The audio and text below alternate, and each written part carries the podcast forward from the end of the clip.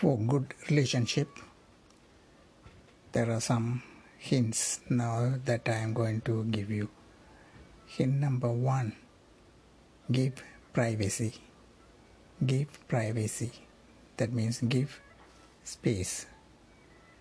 Number two no secret relationship. Do not have no secret relationship with others. Be open. Number three Learn from the last mistake. Learn from the last mistake. Number four, the present day youngsters follow this. Love in first sight, divorce in last fight. Love in first, first light, divorce in last fight. These are the present day youngsters' motive or their thoughts. Number five, if no, there is, you know, there is water on the moon, but you don't know what is in your partner's mind. You guys, you know that there is water in the moon, but you do not know what is in your partner's mind. A good statement. Number six, even if you are correct, do not make the other person feel guilty. Even if you are correct, do not make the other person feel guilty.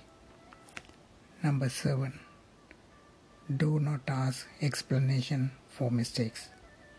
Do not ask for explanation for mistakes. Be calm and give time for the other person to think and react. Number eight, husband and wife should appreciate each other. Number nine, do not ask, Do you love me? The husband or wife should not ask, Do you love me? If required, ask, Why did you love so much?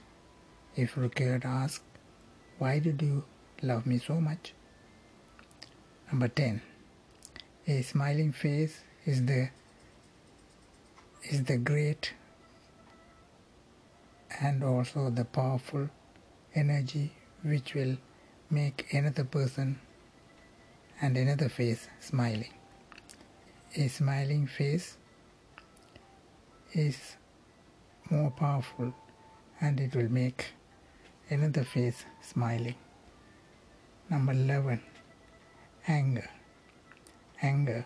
When you get anger try to neutralize it.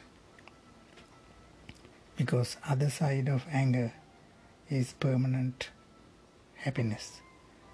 Other side of anger is permanent happiness. Therefore neutralize it before it destroys both of you. Neutralize anger before it destroys both of you